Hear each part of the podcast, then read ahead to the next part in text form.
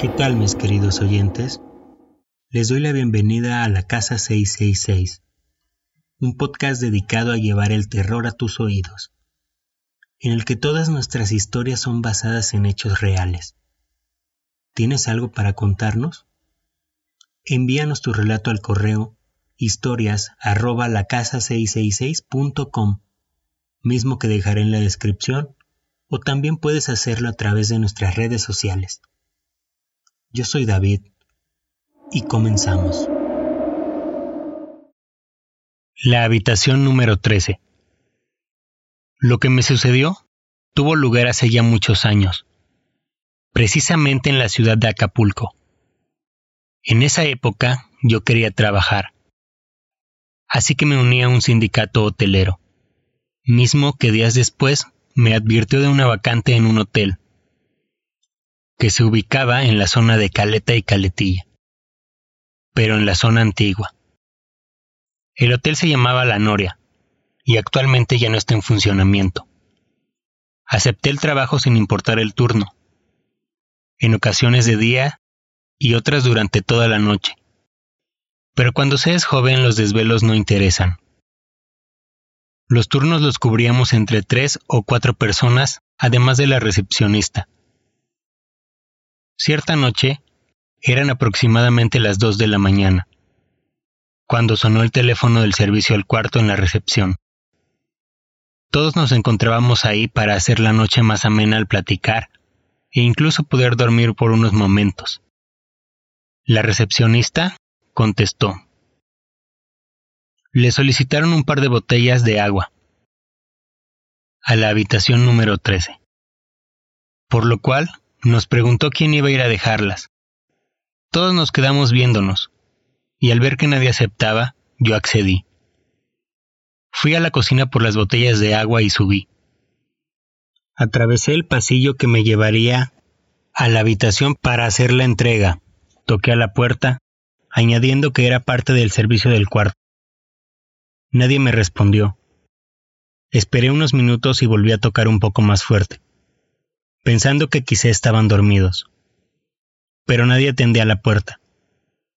Minutos después, regresé a la recepción y le dije a mi compañera que nadie había abierto, que llamara a la habitación para avisar que abrieran la puerta. Ella tomó el teléfono y marcó. Nadie contestó. Todos nos quedamos en silencio un rato. Fui de nuevo a verificar que hubiera alguien en la habitación. Cuando las habitaciones no están ocupadas, casi siempre podían abrirse desde afuera, por lo que de forma silenciosa abrí la puerta. La habitación estaba oscura y encendí la luz. Estaba totalmente vacía. Esto me ocasionó una sensación de opresión en el pecho, acompañada de miedo. Regresé con la recepcionista y le comenté que nadie estaba ahí, que la habitación estaba vacía. Su rostro se tornó un poco incrédulo, al mismo tiempo que tomaba el libro de registros. Nadie se había registrado en esa habitación ese día, ni el anterior. Las llaves de la habitación 13 seguían en su lugar. Nos volteamos a ver y un gesto de susto se dibujó en nuestro rostro. Pero dejamos pasar ese incidente y no le comentamos nada al gerente. Semanas después, cuando volvió a tocarme el turno de noche, como de costumbre, nos reunimos en la recepción para platicar y pasar el rato. Entre las charlas, se dieron las dos y media de la mañana. Cuando entró una pareja de edad adulta del hotel. Buenas noches, dijeron. Nosotros respondimos igual. Y se acercaron a la recepción.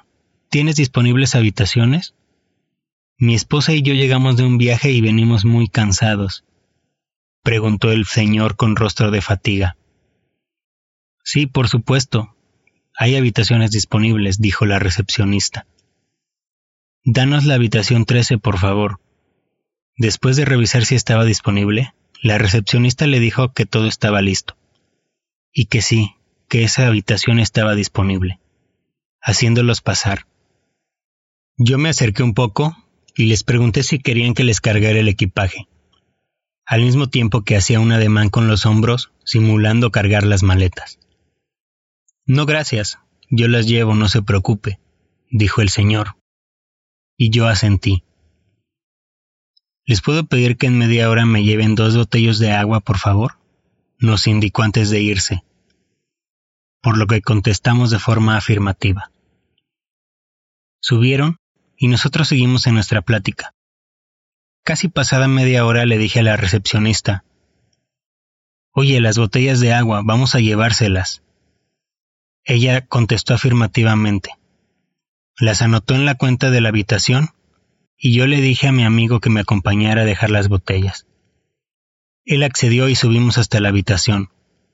Tocamos la puerta advirtiendo que éramos de servicio al cuarto. Pero nadie salía. Esperamos y en unos momentos volvimos a tocar. Nadie abrió. Silenciosamente abrí la puerta y la habitación estaba oscura. Prendí la luz y el cuarto estaba vacío aún con las sábanas tendidas. Todo estaba intacto. Yo pensé que quizás los señores se habían equivocado de habitación, y le dije a mi compañero que los buscáramos en las habitaciones contiguas. Fuimos abriendo cada puerta de forma silenciosa para verificar dónde estaban, pero las habitaciones estaban vacías.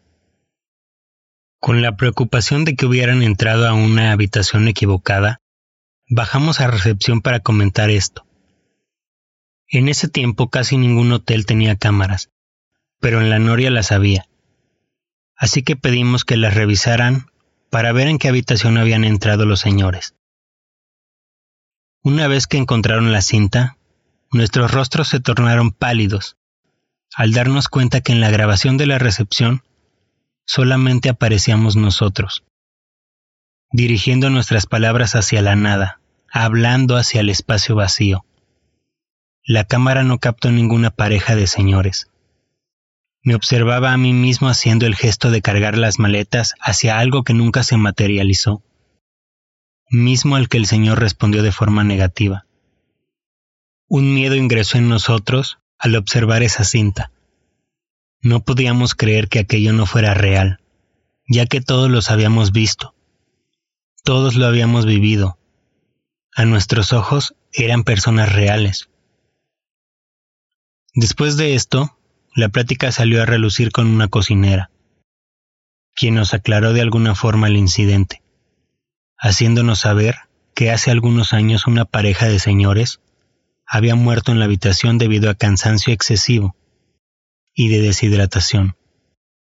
En pocas palabras, habían muerto de sed.